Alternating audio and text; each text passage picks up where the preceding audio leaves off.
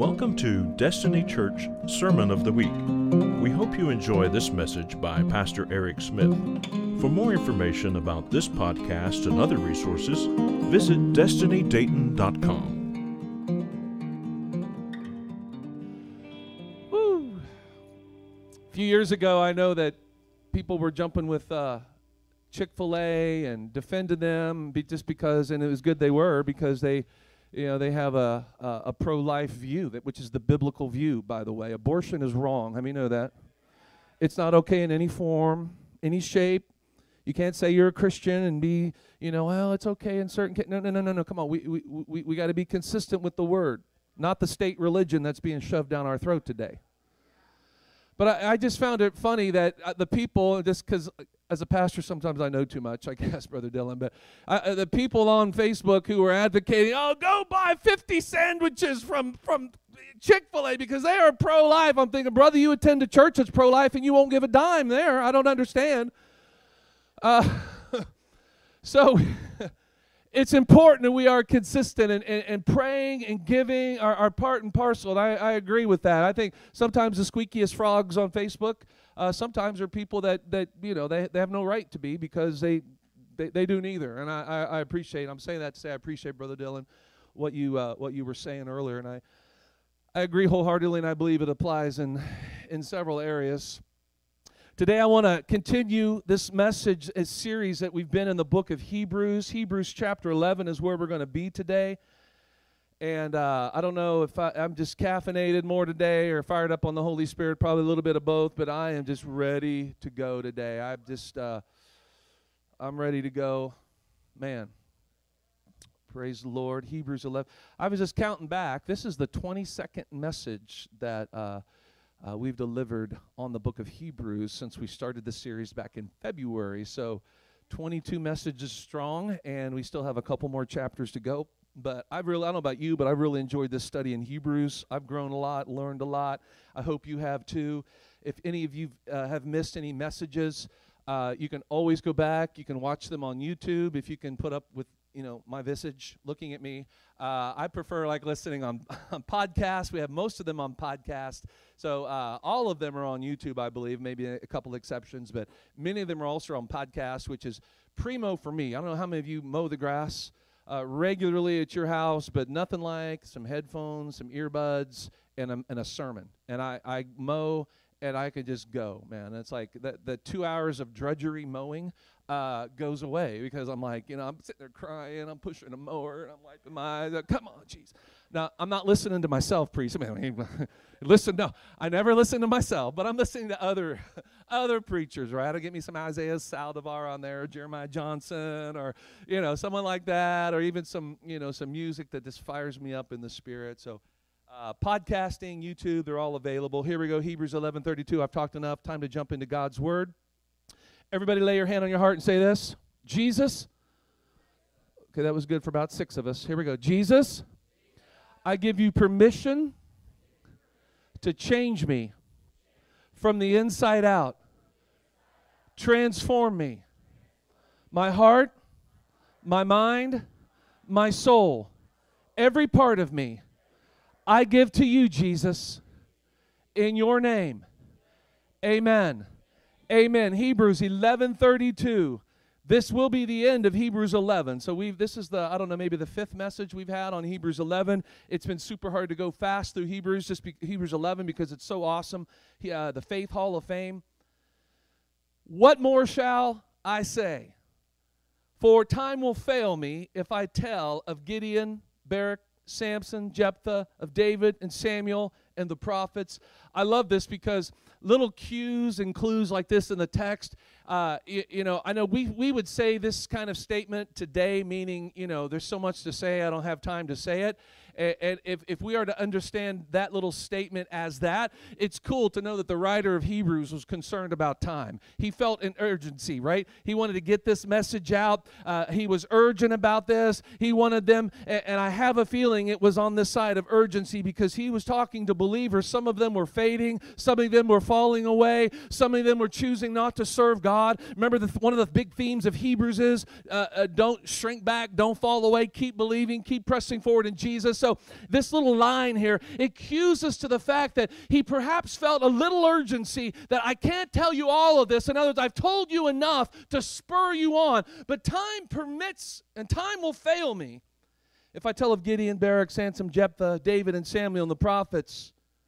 Through faith, they conquered kingdoms, administered justice, gained what was promised shut the mouth of lions, quenched raging fire, escaped the edge of the sword, gained strength in weakness, became mighty in battle, put foreign armies to flight. Let me pause there. Welcome everybody that's watching via YouTube today live. I want to encourage you to do two things for me. Number one, comment. Let me know you're watching. Number two, click subscribe on our channel. And if you click the bell, you will be notified when new con- uh, content comes up on our channel. So we welcome you via YouTube. I encourage you to share that that, copy the link, post it in other social media formats. We want to get the word out. This message today, I believe, is important for everyone to hear, and I'm so glad you've joined us via online. I know this is Labor Day weekend, lots of people are traveling and gone and whatnot, but this is a great message to share and to check in on. So, welcome. God bless you. Back to verse 35. Here we go. And women received, a little commercial right in the middle of that, and women received their dead raised back to life but others were tortured, not accepting release to obtain resurrection to a better life. Isn't that amazing? You think about that. They could have been released, but they didn't accept it. What kind of man is that? What kind of woman is that? Here, you're free to go. No, I'm staying here for the cause of Christ. See, those are verses with, like these these these three verses I'm reading right now. You, you'll never hear a prosperity preacher preach these. You'll never hear it. You'll never hear it. Not accepting release to obtain resurrection to a better life. And others experienced mocking, flogging, even chains and imprisonment. They were stoned. They were sawed apart. Well, that'll bless you, right? Murdered by the sword. They went about in sheepskin and goatskin. They were destitute, afflicted, ill treated. And you know what? His little aside here the world was not worthy of them. They wandered in deserts and mountains and caves and openings in the earth. That's what I'm saying. You'll never hear a prosperity preacher preach those verses right there. And I want to tell you, by the way, if the gospel doesn't work in the poorest climate in this nation or in this world, it doesn't work anywhere. If you have to have money and be wealthy for the gospel to work, it's not the gospel. If the gospel is, is true, and it is, and it's powerful, and it is, my friend, it must work amongst the poorest of the poor. You go to Amazonian, Amazonian tribe. I'm looking, see, I don't know if anyone here was with me when I went to a- the Amazon a few years ago, but uh, we, we uh, encountered some tribes deep in the Amazon, fairly deep. Well, deep for me, okay. It wasn't that deep, but it was deep enough, okay. But I, am telling you, if the gospel doesn't work in those places, it, it, it's not the gospel. And I, am here to report the good news that the gospel does work there, and people are transformed there, and and uh, God is awesome. And obviously, the scripture is, is true. God has chose, chosen the poor of this world to be rich in faith. That's in the Bible. Did you know that He chose the poor in this world to be rich in faith? That's cool. All right. And these were all, verse 39, and these were all commended. Everyone say commended for their faith. Yet they did not receive what was promised. What do they mean by that? Well, Jesus had not come yet, right? Jesus is sort of the bow that ties this whole thing up. The Bible, Genesis to Revelation, is all interconnected. It is all one. Me- the Old Testament is one big message, and that's Jesus is coming. That's why the Old Testament is always important to read, study, and embrace and understand, because clearly the New Testament writers uh, freely quoted from the Old Testament. Paul even said that Scripture tells us, okay, Paul wrote in Corinthians before, right, the, the New Testament was circulating. He said, Scripture tells us that Jesus was going to come and die and rise again. And the question is, where does it say that in the Old Testament? Well, again, the whole trajectory of the Old Testament is there is a Redeemer coming. And that's how they all understood the Old Testament. There is the Son of God, the Messiah, uh, the Son of Man. He is coming, right? So, God provided, verse 40, for God had provided something better for us so that they would be made perfect together with us. I love that. I love that. God provided something better, Jesus, the sacrifice, so that they would be made perfect with us together.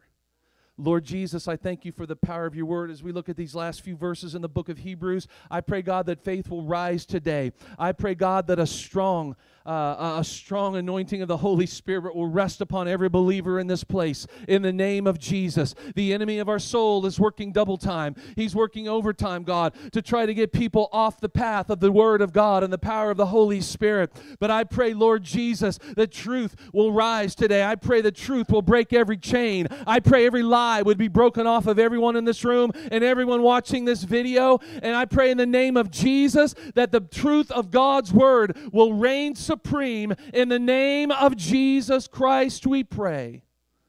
God, increase our faith. Raise your hand to the Lord and say, Lord, increase my faith today. Increase my faith today. God, help me to go from casual to radical. Help me to go from lukewarm to on fire today. In the name of Jesus. Hallelujah. Help me to stop worrying about and wondering about other people's testimonies and let, let me go get my own testimony. Let me go get my own stories as I walk out this thing in faith in the name of Jesus. I'm thankful for other people's stories. I'm thankful for other people's testimony. They serve a purpose, but God, I want my own stories. I want my own breakthrough. I want to grab the horns of the altar myself myself. I want to encounter you myself, not just ride the coattails of mom and dad or grandma or grandpa or cousin Sue or whoever. God, we want to grab the horns of the altar ourselves in the name of Jesus. And I just pray an anointing to break every chain today in Jesus' name. In Jesus' name. In Jesus' name. Hallelujah. You may be seated. You may be seated. Commended. They were commended for their faith. The word commend, it means to formally or officially praise to mention with praise, to, to recommend is worthy of notice or confidence. To be commended is a good thing. If somebody say, I want to commend you for something, you, you start to feel, you well up a little bit inside. You're like, oh, good, something good's coming because it means something good. If you are being commended, you are being formally or officially praised. You are being pointed out as somebody who got it right and you did something right. So we want to commend you. How cool is it when God commends us for our faith? I don't know about you, but I live to hear the words from the Father someday Well done, my good and faithful servant. Matthew 25, Jesus gives us the parable of the talents and how the master was gone for a, a, long time, where they almost wondered if he was coming back. And when he showed up, the Bible says that he met with each servant and, and, and they were weighed and judged by how they had handled their business in the kingdom. And, and the ones that had done right, he said, Well done, my good and faithful servants. Now, these people in Hebrews 11 were people that were being commended for their faith. They had done well. But I want you to understand that Hebrews 11, these people aren't supermen or superwomen. Because sometimes we got the view of people in the Bible, they're way beyond us.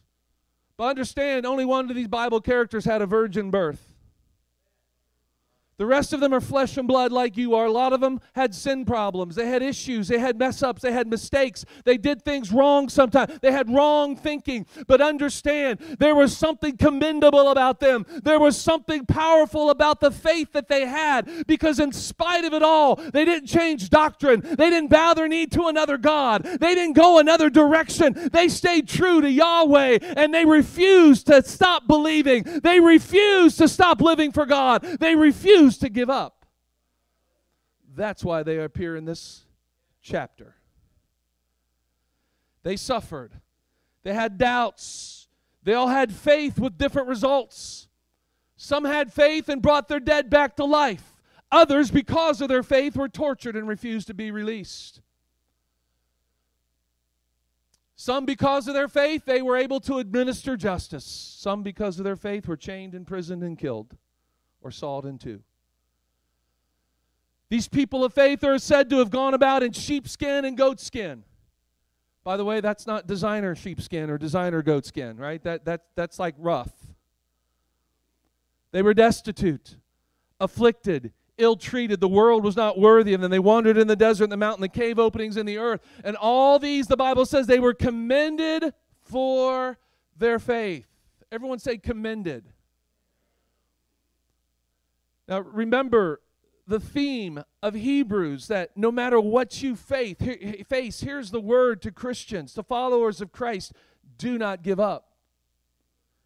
Do not give up no matter what it looks like, no matter what you're going through, no matter what your mama starts believing, no matter what your friends start posting, no matter what someone else believes, no matter what someone else changes their theology to be, never stop believing in the Lord Jesus Christ. Never stop believing biblical truth. Don't let a liar replace biblical truth with some sort of co opted lie with a little bit of Jesus in it seeing this happen today, and I, I, I have to call it out as your pastor. I have to call out some of this stuff. I can't be silent anymore. To use the language of the writer of Hebrews, he says, Don't shrink back. Because faith always operates from a victorious mindset. Even you'll notice in that passage where it said they refused release so they could have a better resurrection. So literally, when they opened the prison doors and said, You can go, brother, they said, No, what? You know what? I'm going to stay here and die for my faith in Jesus because that's going to give me even a better victory when I get to heaven. Even that mindset is a victorious mindset. And faith always operates from a victorious mindset. Because you see, the moment you adopt, and you know this is true, some of you know people like this. The moment you adopt a defeated mindset, you are toast. The moment you adopt a defeated mindset, you've given up. You've resigned yourself to failure. On the statements of failure, this always happens to me. Of course, something bad happens. Of course, my luck, my life. This is so prevalent in our culture today. And I want to call that out because you will never receive anything from the Lord with that.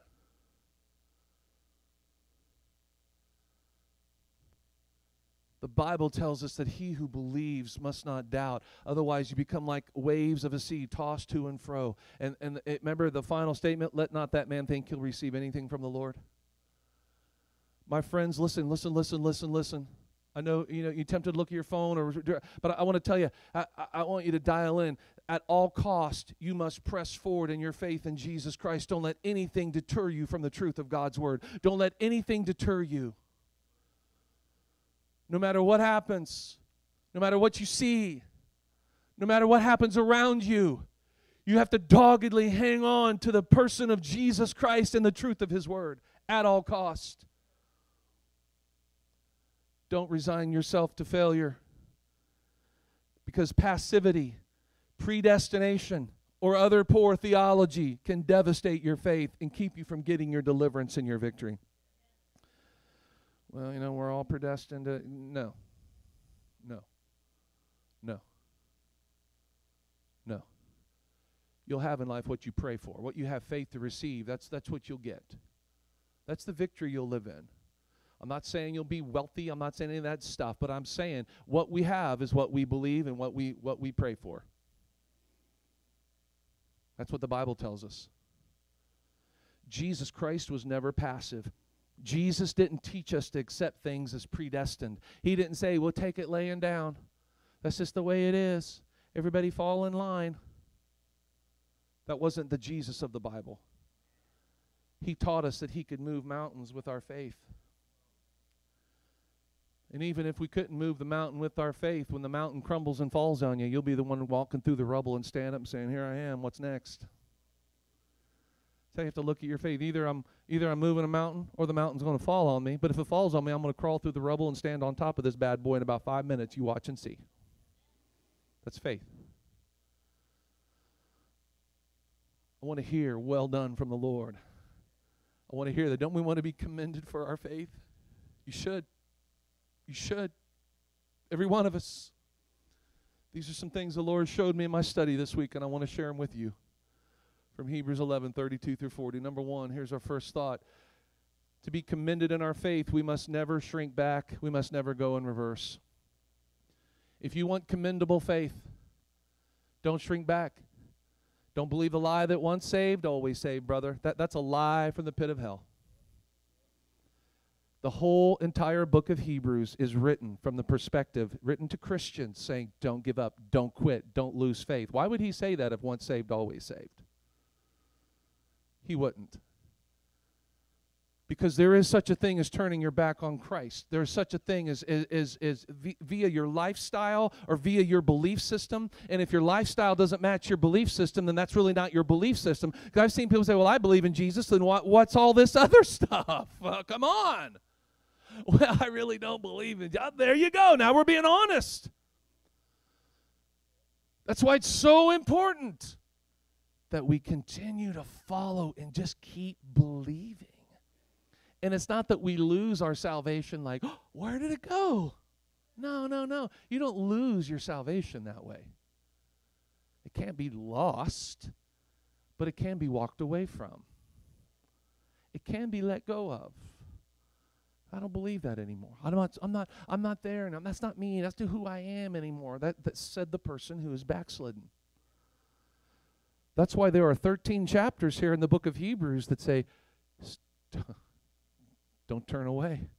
You put your hand to the plow, you believe, you're serving Christ, don't, don't go back. Don't go in reverse. If you want commendable faith, my friends, listen, we can't shrink back, we can't go in reverse. I was reminded this week, uh, and this is so important because listen, the devil in hell will throw everything against you to break up your, your life, your marriage, your children. He will come at you at any time. You may be on top of it right now. Everything's going good now. But I want to tell you, the, the, and the Bible tells us not to be ignorant of the Satan's devices. Right? I understand Satan's defeated. Yes, absolutely. Thank God J- Jesus has defeated him. He has broken the power of canceled sin. But yet, we see people that are bound. We see people that are defeated. We see people that are under attack. And the reality is, my friend, is that testing and, and trial, that's all part of this. And what we must maintain is our solid faith in Jesus that no matter what the devil throws my way, no matter what he comes after, I am going to serve Jesus Christ no matter what the cost is. I remembered this week as I was studying, we were we had planted this church a number of years ago, and, and right after that, we had gone down after a revival service, I believe, and, and we went from here and we went to what used to be the Pizza Hut down here in the corner. Now it's some chicken, catfish, bourbon chicken, catfish. I don't know what I don't know what it is. Anyways, change names. I don't know. But it was a Pizza Hut. And we were just talking. We got out of our vehicle and we were walking in the door, and this random lady walks up to us with this not normal look on her face. She, I, I didn't know her from Adam. All right. You could have put her in a lineup with people I'd seen in the past 27 years, and I said, mm, don't know her. She beeline to uh, us and she goes, This is my city. Stay out of it.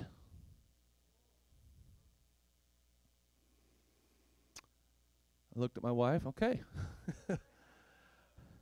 Had an evangel- guest evangelist with us. I said, Hey, you see what we're up against? You see, the devil won't always be that forward and forthright with you. Yet he will throw things your way to get you off the track. Why? Because he doesn't want to let hold or go of what he has hold of here.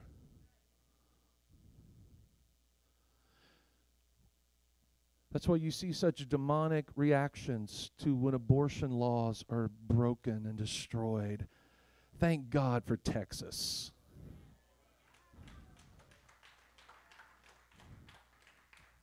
We passed that up in Ohio a, few, a couple years back, and a, a lady who works the Capitol building in Columbus, she said, Pastor Eric, you should have seen the people out on the steps protest. She said they were like demons manifesting. And I said, well, it's because they were. The devil's been trying to kill babies since the beginning of time, and he's still on that. He still, he still very much wants to do that. And it, it's far from over. It's far from over. And we got babies protected you know, after their heartbeats, but we got to go all the way back. We, we, we need them protected from conception. Right? I, I just need, I need you to know that we got to fight the state religion. I'm going to talk about the state religion in a second. I don't want to, I, I, hope not to make anyone mad, but I, I got to talk about the state religion.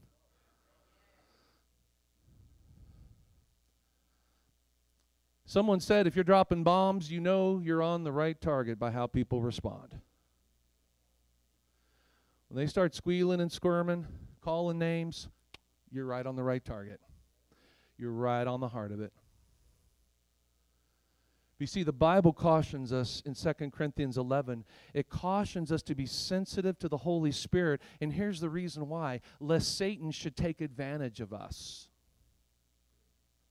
See, I want to tell you if we're not going forward, if we're not pressing forward in Christ, here's what, here's what begins to happen we're going to lose sensitivity to the Holy Spirit. And when we do that, that puts us in a position where the enemy can take advantage of us. What does he mean by that? We're more open for lies. We're more open for truth mixed with lie. That's the biggest thing. That's the biggest thing going right now is, is to have a little Jesus and a little little deadly poison mixed together. I found a statement of faith that I posted on my Facebook page, and I, I just want to get people's opinion because it, it jumped out at me as, as deadly false. But it said where you will spend some uh, i'm paraphrasing I, I, can't remember that. Where you will spend eternity depends on what you do with jesus and how you treat your neighbor. Whoa whoa whoa whoa whoa. I thought this was in christ alone faith alone christ alone. See someone is trying to slip another message in there. Whenever someone tries to slip in jesus plus something else red flags should go up and what's happening today, people trying to smuggle in social justice as part of the gospel plan, it's demonic. It's demonic. Does God want justice? Absolutely. Let's talk biblical justice. But when you put social in front of it, you change the whole, whole word. You put an adjective in front of justice, it's no longer biblical justice, it's something else. And it's becoming the state religion. The Bible tells us as God's people, we must stay on the offensive, resist demonic attacks against our defeated uh, enemy of our soul. Our challenge is to resist the devil while we are fighting the good fight of, fight of faith. So it says in 1 Timothy 6 12. Resist the devil while we are fighting the fight of, of good faith. So we understand that fighting the fight of faith, my friends, is going to take our not shrinking back, not going in reverse, but instead pressing forward. Pressing forward. The admonishment we receive in Hebrews 6:12, borrowing uh, uh, earlier in the book, it says, "So that you may not be sluggish, but be imitators of those who, th- who through faith and perseverance inherit the promises." So it, the, the call here is not to be spiritually lazy, but through faith and patience we inherit these promises. These very promises mentioned again here in our text. And I love this this ending that our brothers and sisters in the ancient times only received a portion of the promise. We have received the full measure of Jesus. And because we have the full measure of Jesus, this must change how we view everything. The folks in the Old Testament describe some incredibly difficult circumstances that most of us in this room will likely never face. But being deceived off the path is not always just by brute force. Being deceived, my friends, today is not, hey, we're going to kill you if you serve Jesus. That's happening in other countries. But I want to tell you, it in fact is often far more subtle than that. It's more mocking, more intellectual, shall we say. Yet the devil's goal is still the same. If he can get you and I to be silenced, if he can get you and I to start believing something slightly different, You see, you believe another gospel, you lose the power of the Holy Spirit. The Holy Spirit only anoints one word, and it's God's word. Not a syncretized, co opted, forced translation to make it say something it didn't say.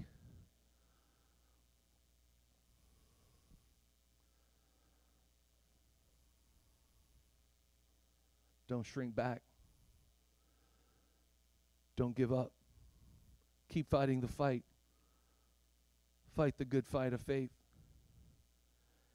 If he can just get us to believe something a little different, something that has just a little truth yet, yet mixed with poison, that causes us to shrink back because it causes us to be silenced.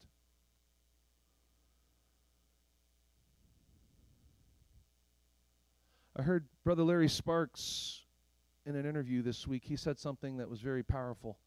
Larry Sparks is the publisher of, of um, he's the leader of the Destiny Image Publishing Company, publish charismatic Pentecostal books. He said there is a false prophet on the earth today, and its name is progressive Christianity. I want to tell you when you leave biblical truth, you will lose sensitivity to the Holy Spirit. And you create another gospel, you create a new religion. And we are seeing biblical statements being co opted that are for lies. And here's, here's an example God is good, so if God is good, then He must want me to be happy. Therefore, fill in the blanks is okay. No, God wants you to be holy. That's the number one goal. Progressive Christianity leaves out repentance. It leaves out sin. It leaves out the cost of sin. And it's inserted a new gospel. Let, let's all be social justice warriors and we'll get to heaven. That's, just, that, that's, that's the mission statement that basically was saying Jesus and how you treat your neighbor. Now, last I checked, treating your neighbor is very important, but that is a fruit of coming to Jesus and getting to heaven. That's not a requirement to get to heaven. Jesus is my one requirement. Remember, in, in faith alone, in Christ alone. But this is being preached as gospel today. God is love. Well, is that true? Well, yeah, God is love. So here, here, w- watch this. How they co-opt it. Well, if God is love, then He accepts my sinful lifestyle just as I am. No, yeah, He loves you, but He loves you enough not to leave you in your sin. He paid a terrible price so you could be free from your sin, not so you could continue wallowing in it. Listen, anytime Scripture is deconstructed in order to fit a cultural narrative, that must be rejected. It must be rejected. But that is the new state, new state religion is social justice. And the Christian progressive left, they're trying to co opt it. I can give you all kinds of examples. I don't have time to get into it, but we saw the, the Black Lives Matter movement last summer when they said, don't gather, no one gather. Everybody, churches aren't weren't even allowed to gather in some states, right? But nothing was said when the Black Lives Matter group got together. Let them go. Let them go. Now, let me say this because there's a high degree of chance someone's going to misunderstand. I believe Black Lives Matter, but let me say it even better Black Life Matters. If you believe Black Lives Matter, then that starts right here in the womb. Starts right here. Also, that it covers all black people, not just the ones that are politically expedient that I can go show up and. It means black police officers that are shot and killed, right? Come on. Little three year old black girl that was shot in a drive by shooting. Yeah. Uh, where are they at there? They're not there because you know why? It's a Marxist demonic organization. I've been, I've been praying and giving, Brother Dylan, so my eyes clear. I can, I can address these things today.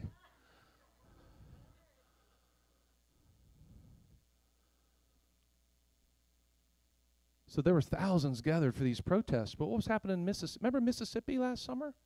Cops came, arrested a pastor, and arrested people in the congregation because they were having church outside in cars. Oh, you're not allowed to do that. Meanwhile, protests are. Why? Because that's the new social justice is the new state religion. Have you noticed the censorship that is happening today on social media? That's unprecedented. Those of you that are like my age like, man, what, that, that's not America. They're, they're censoring people. And I don't care what you think about them, but, the, you know, the, the Twitter, the, you know, Jack Dorsey or whatever his name is, Jack, you know, he took away President Trump's Twitter account, but they allow the Taliban to continue to post their lies.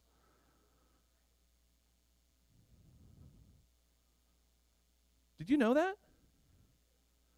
I don't care if you like Trump or not. I'm not here to defend him. They're all a mess up there. But this demonic mess is coming from the left. And I'm no longer going to get up here and say, well, it's both sides. It's not. Now, listen, you can be a Christian and be a Democrat. I don't believe that. All right, so he said, well, he said, I'm a Democrat. I can't be a Christian. That's not what I'm saying. Chill. You can go to hell and be a conservative. You can go to heaven and be a Democrat, okay? I'm not, but I'm talking about a philosophy that is coming from the left side of politics in this country is demonic. The BLM is a Marxist organization. The founders are Marxist trained in their own words. I've read the I've read their stuff. By the way, they are anti-family. They're anti father. In fact, they're anti dads. If you're dad leading your family, they're against that. You see, I'm just saying, you know, we have a lot of low information voters today. And I, I, what I don't want is low information Christians. And we buy on and we hear pe- and we see people taking verses and saying, well, yeah, Jesus is love and Jesus is. And, and, and listen, I want racism ended. I want everything. I want Christians looking at pornography ended. I want all of that stuff. I want it all ended. But the government is not equipped to stop racism. It is through Jesus Christ alone and His blood and a full surrender to Him. That is what will break the chains of racism and sin and pornography. And you can fill in the blank with the rest of the broken human condition. It is Christ alone. I had a pastor I, I, I, was in a meeting with, and he was really fuddled. He's like, you know, I've been meeting with the leaders of my city, and and I, I forget what even was the. I don't know if it was a school shooting or or or some uh, hate crime that had been happened, and all these all these city leaders, they were like, you know, we don't know what to do, but we just want this to stop. We want all this to stop. Well, yeah, we all do. We want it to stop, and we just don't have the answer. And if the meeting hadn't have been about 50 people in there, I would have said what I was thinking to him. Pastor so and so, did you tell them that you had the answer? Pastor so and so, did you stop and say, I've got the answer, everyone? It's for you to get on your knees to the cross of Christ and surrender your life to Him and let Him break the chains of sin and darkness off of you. He will make you new inside. He will put love for your brother inside of you. He will put love for your fellow man inside of you. He will make you a better neighbor. He will cleanse you. He will make you new. There is nothing in the social justice message, my friend, that can save anyone. In fact, it'll only create, and it's creating a state religion. Because you can't say anything about it. You get called names. Can't stand up to it. A friend of mine attended a BLM rally. He said it was the most bizarre thing I've ever gone. I, I was going thinking I was supporting, but he said I, I left thinking, yikes. Had me on my knee with my hand up, kneeled down, chanting this weird stuff. It's like I was joining a cult.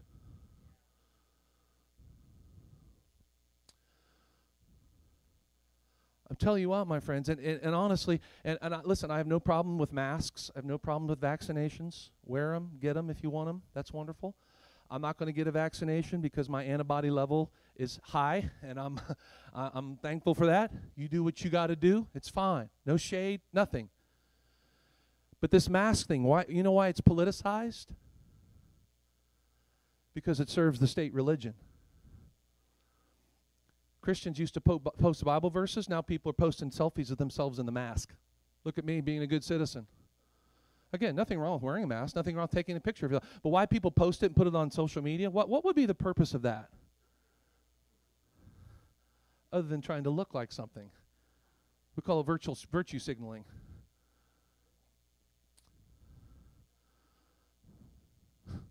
I could go deeper and really make people mad, but I'll better stop.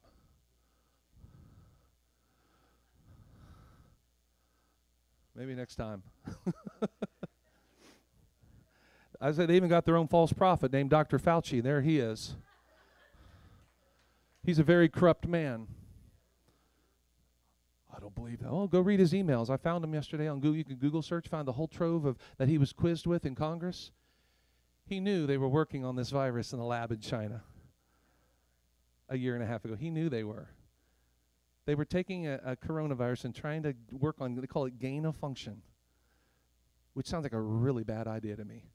Let's see how deadly we can make this virus.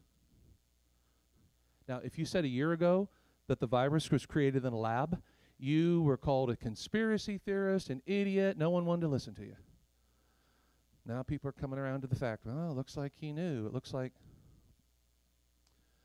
I'm bringing all this up because I want you to see the state religion in its full effect. And I, I listen. I, I'm even I'm hearing evangelical Christians saying things that are bizarre. The Gospel Coalition has gone off the rails. Gone off the rails.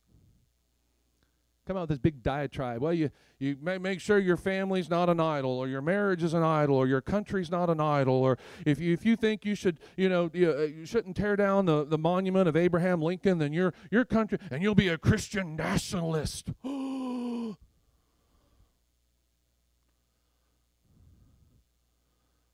I'm not for being a, a Christian nationalist. But what they are doing is taking the legs and taking the voice out of everyone who wants to protect their family, who wants to protect their marriage, who wants to, hey, my wife doesn't want to get her vaccine. She works at the hospital. Oh, you can't say anything. You got to go along with it. You got to go along because you're going to go against the system. You see how this system, it's just, it's working together and it's creating one monolithic view that you're not allowed. If you differ from it, you're a bad guy. You're a bad person. It's a state religion. We will censor you. We will cancel you. We will marginalize you. You're crazy. Why is that? Have everybody seen what I'm seeing today? I guess I don't know. I've lived 55 years, so it's more stark to me. I, I didn't I didn't grow up 20 years ago, but I've had you know the years of looking at this and thinking, I mean, something is changing, something spiritually is going on, and it's a rise of a state religion.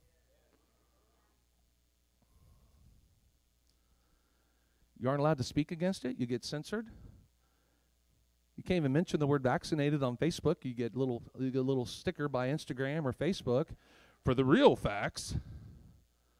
I'd like to comment under that. Take a flying leap, Facebook.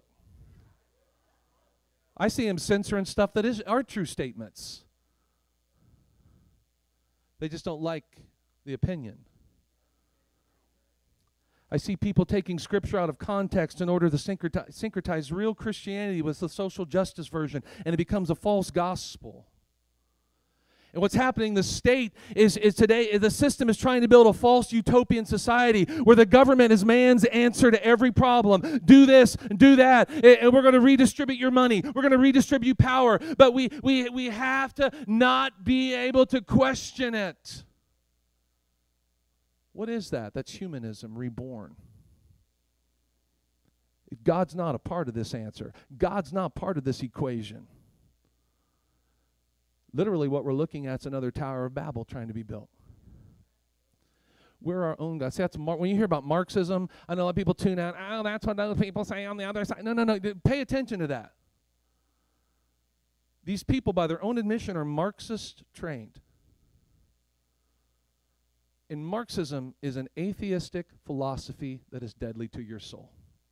And you know what its big thing is? It wants to stir up people against each other. This is totally demonic. It wants to get between people. You go to black people, don't you hate that white guy? Yeah, don't you hate that black guy? Yeah, you guys need to fight. You guys need to.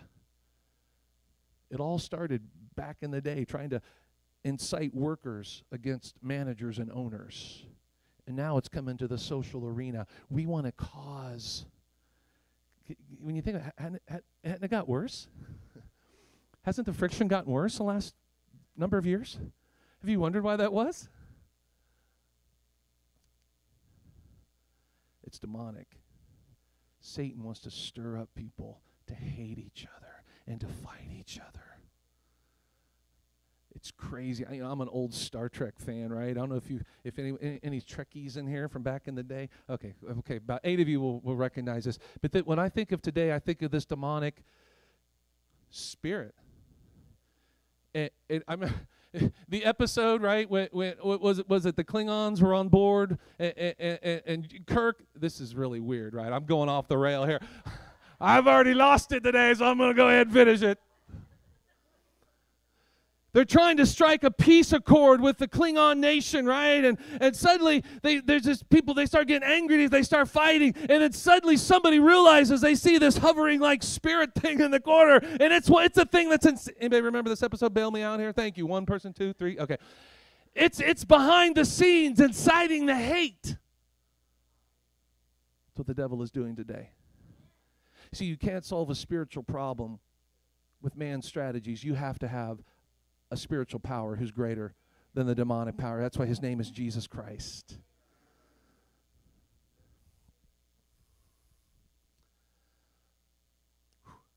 We must remember that Jesus Christ is man's only hope in salvation, period. Don't shrink back from the truth, my friends. It's Jesus plus nothing else. Not Jesus plus social justice, not Jesus plus what the government says to do. It is Jesus, period.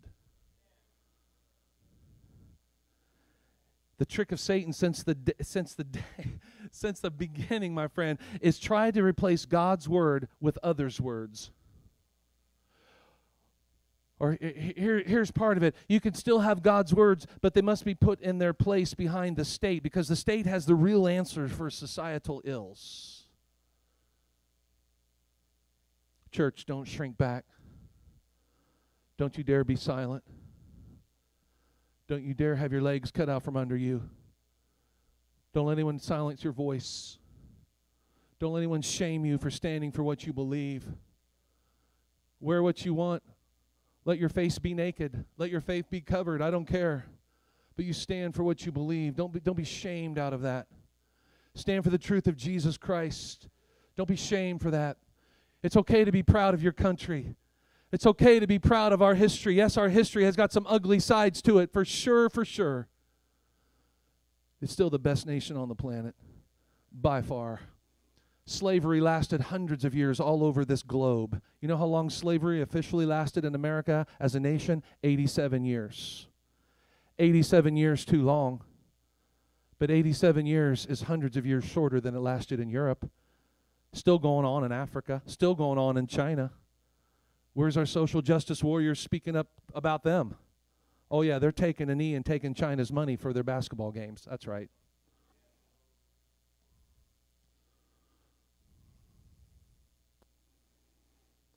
America is flawed, but it's the greatest country on this planet. Now, we don't put country over Jesus ever. Never. I'm a Christian first and foremost. I'm a follower of Jesus. But don't let somebody shame you for taking a stand for your family, or taking a stand for your wife. Hey, well, you can't make your kids your idol. Can't make and, and yeah, there's a place that you know things can become idol. But I want to tell you, I'm just tired of seeing people they become woke and then they lose everything. They move left and suddenly they, they, they, everything of value is gone because your worldview shifts with you when you go there. And it doesn't mean people on the other side aren't aren't off. They are. But I want to tell you this demonic thing we're talking about is emanating from the left. It just is. It just is.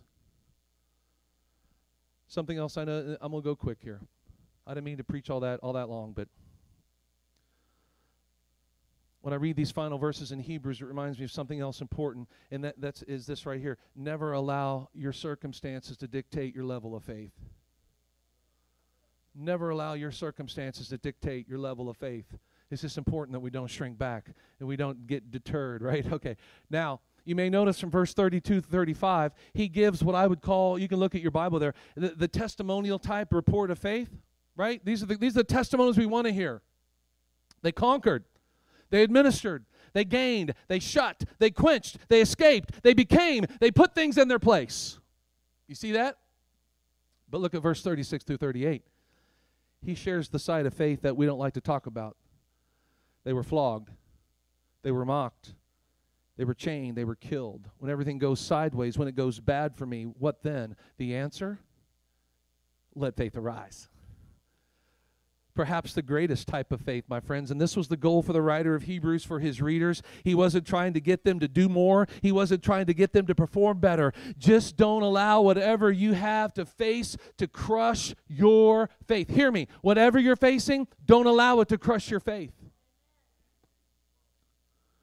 Because we all admire bold, don't we?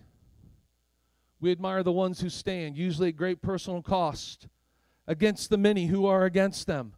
The greatest, most popular movies of all time have always been the ones where they, they share the story of someone who stood up for truth. He stood up for right, that she stood up for what was right, despite incredible personal cost. And I know, and I feel this in my heart, many of us want that William Wallace moment where we're laying on that stone table and we're still able to yell out freedom at the top of our lungs. We long for that kind of boldness and courage. We can have that in Christ Jesus we don't sell out, don't sell cheap. We must not allow our giants to scare us out of the faith that God's called us to stand in. And then in those, verse 39, it says they were commended for their faith, yet they did not receive what was promised. They did not receive what was promised. There's something else I'm going to talk to you about commended faith here, real quick. Faith is commended no matter what the outcome is. They didn't receive half of them. They didn't receive what they maybe were hoped for at the beginning. But you know what? They had faith to the end, which tells me faith is commended no matter what the outcome is. See, we think great faith means we cured cancer, raised a dead body, and clean, cleansed somebody from leprosy, and certainly that would be an example of great faith. But also, great faith is standing in the midst of a current and not getting swept downstream. Faith is standing strong when everything goes sideways, and my faith in God still still is there. Like I said a minute ago, you know, maybe I didn't, I wasn't able to move the mountain, and the mountain fell on me, but I crawled through the rubble and stood on top and planted the flag for the kingdom on top of the rubble. You say, "I miss me with that, devil." I'm still here. And I love verse 40. God has given us something better, Jesus. So now they are made perfect with us. So Jesus has even perfected the Old Testament saints. Isn't that cool? They're gone, they're dead, they're in heaven, and guess what? When Jesus came, he perfected them also. That's why we're going to see the next chapter, why they are rooting for us not to give up. We'll, we'll get into that like next week, maybe. Last point, I'm closing. All right, I want you to see this. Faith victories, this is what we need to see here. Faith victories are always shared victories. We have victory in Jesus, so what? The Old Testament saints do too. It still works that way. When someone has a victory, that is our victory also. Have you ever wondered why, when you hear a great testimony, your faith is built? You hear how God healed someone, how God provided, how God met you somewhere, and something inside of you just explodes. And you think, man, if God can heal them, He can heal me too. If God healed cancer for them, He can heal me too. You ever notice how you hear the stories and faith just like, oh, and that's because we got to understand that faith victories are shared. Every victory we have in the kingdom is common victory. We can all claim it as something God can can do for us. Why? Because God is no respecter of persons. Never think, well, they, they must be really connected to the Lord. No, no, no, no. He's no respecter of persons. He's no respecter of persons. The victories that Jesus wins for us are for all of us. And I love that all the Old Testament saints, they're, they're lumped in with us, and we're lumped in with them. We can share in their faith victories. When Daniel closed the lion's mouth, we can share in that victory. When we hear of great stories of things that God has done, we can share in that and let it build our faith and apply it to where we live today.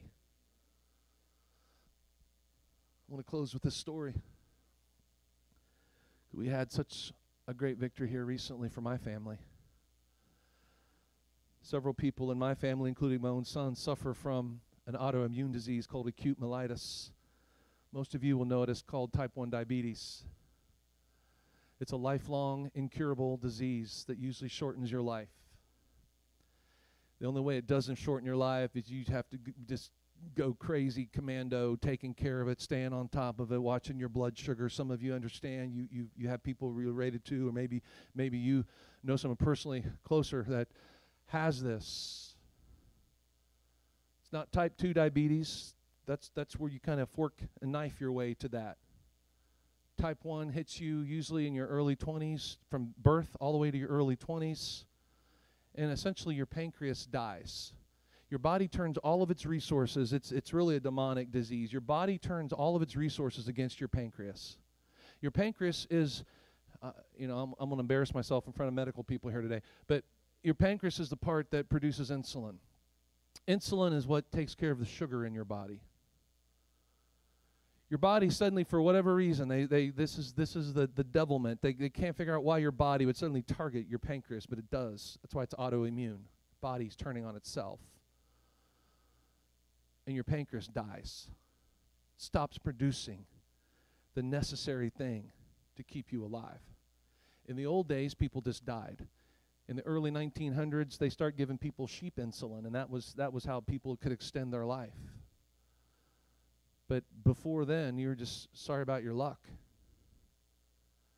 thanks to modern medical things you can live a somewhat normal life now yet it's still a major pain. And it's a major hassle and it's a major expense. If you have someone in your household that suffers from type 1 diabetes, you can expect to pay a house payment extra a month to cover all the supplies. Caught my family totally off guard when my son was diagnosed at 12 years old. Here's the bill for his supplies. Uh, is this a one time? No, this will be monthly. Well, it turns out it runs a little bit in my family. My wife's cousin, her name's Brittany. She has type 1 diabetes also. Her and her husband were youth pastors in New Jersey. They from Dayton area, moved to New Jersey. Well, you've all maybe heard about. If you haven't, you need to hear about the revival happening in Phoenix, Arizona at Fresh Start Church. I referenced this a few times. Brother Anthony and I, not here today, but we went out there last fall for conference. Julie and I, Jason and Sarah Thompson, maybe some others are going out this fall again. They felt God call them out there to be a part of that revival because it's so amazing, so powerful what God is doing. One of her very first nights there, the pastors got up and they were saying, you know, we want to declare anything that's dead to come to life tonight. And in Brittany and Faith, she said, you know what, I'm going to declare that my pancreas come to life. And she declared healing over her body. She declared that just that moment of faith where God, my pancreas is going to live. Well, she is a full on, pump wearing, type 1 diabetic. She noticed that her blood sugar began getting really low, which means too much insulin. Eventually led to her taking off her insulin pump, which eventually led to her going to her doctor because if you have type 1 diabetes, going to emergency or the clinic or the doctor monthly is just a regular occurrence in your life. She gets there and the doctor tests her and he said, Are you sure you're a type 1 diabetic? And she said, Oh, yeah, I've been one for a long time. Here's my pump. He's like, Because your pancreas is, after the blood test, your pancreas is producing insulin again.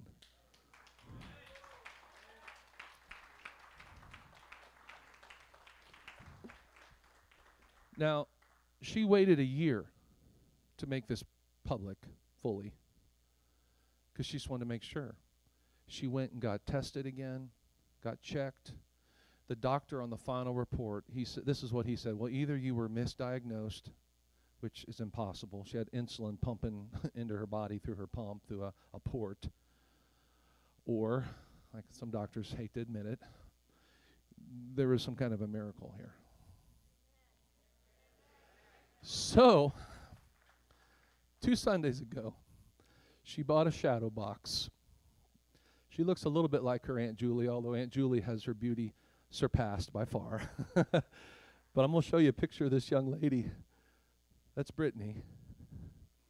She made a shadow box and she put she put her insulin pump in it. Along with the doctor reports that said you're not a type 1 diabetic anymore. And believe me, since my son turned 12, 12 years ago, I've been searching the internet for healing testimony. I've, he- I've read all kinds of healing testimonies, but I've never fully read one where someone with type 1 diabetes was healed. Because this is, this is a true giant in our land today. And when I read this, I tell you, I got I got so excited. Of course, you know, we we've we've been in touch and we we, we we've known about this, but to see her share this publicly. I just thought, yeah, that's it. Her victory is my victory. Her victory is your victory.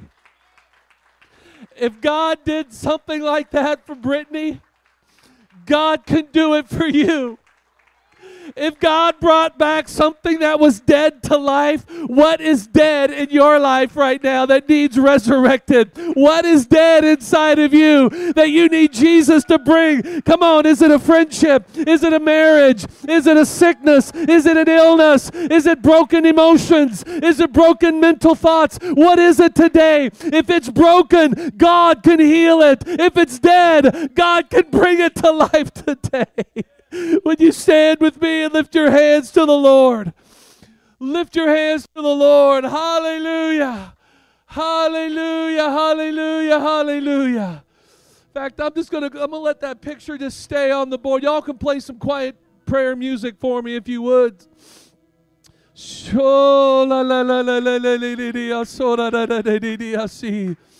Oh, what is dead that needs to be brought back to life for you today? Come on. This is the nature of faith that's commended. It's the nature of faith that's commended. The victories that God does are victories that are shared. Oh, in Jesus' name. In Jesus' name. And that's how I want to end this time today. I know we have all these other points, we talked about not shrinking back, and we talked about not letting your circumstances affect your level of faith, and, and, and that's all so very important. But what I want you to see right now, here at the very end, is that faith victories are shared victories. And if God did it for someone else, He can do it for you today. And that's what I want to pray right now. Who needs something dead to be brought back to life today? I want you to come to the front. Hurry, hurry, hurry. Something that's dead, something that's dysfunctional, something that's broken broken, I want you to come forward quickly and we're going to ask God to do miracles. We're going to ask God to bring things back to life right now. We're going to ask God to bring healing. We're going to ask God to bring wholeness right now. Anyone else? Something that's broken, something that's dysfunctional, something that's not right. I want to bring it to the Lord because I want to declare today that their victories in faith are going to be my victories today because God did it for them. He did it for Brittany. He can do it for us. He can do it for us. He can do it for us. He can do it for us. He can do it for us. He can do it for you. Come on. Hallelujah. Hallelujah. God, we declare dead things to live right now. We declare, just like the saints of old who got their dead brought back to life, God, we claim that promise right now in the name of Jesus. We ask God that the dead things would be brought back to life. Dead things to life right now. Things that the world has signed off on. Things that someone says, nope, it's gone. It's dead. It's over. Not according to the Lord Jesus Christ. God can resurrect what's dead. He can bring back to life what is deceased. He can breathe life into something that's cold. He can bring healing into something that's broken. He can bring function back into something that is dysfunctional. Come on, in the name of Jesus. In the name of Jesus. Oh, Oh, Oh, Oh, Just declare life right now. Just put your finger on it. Put your sights on it right now. Say, God, I declare life on this thing right now. I declare life right now. I declare resurrection life in the name of Jesus. In the name of Jesus. Because it shouldn't be any it shouldn't be any shock, my friend. Satan wants to kill, steal, and destroy. He wants to take everything from you. He wants your kids, he wants your home, he wants your mind, he wants all of you. So we're not we're gonna push back in the name of Jesus, and we're gonna stand strong in faith, knowing that the victories that have been had are our victories victories today. And we're, we're just we're just grabbing a hold of them today and say, God, He did it there. You do it here in the name of Jesus. We thank you. We thank you. Hallelujah. Hallelujah. Just praise Him. Just praise Him. Just praise Him.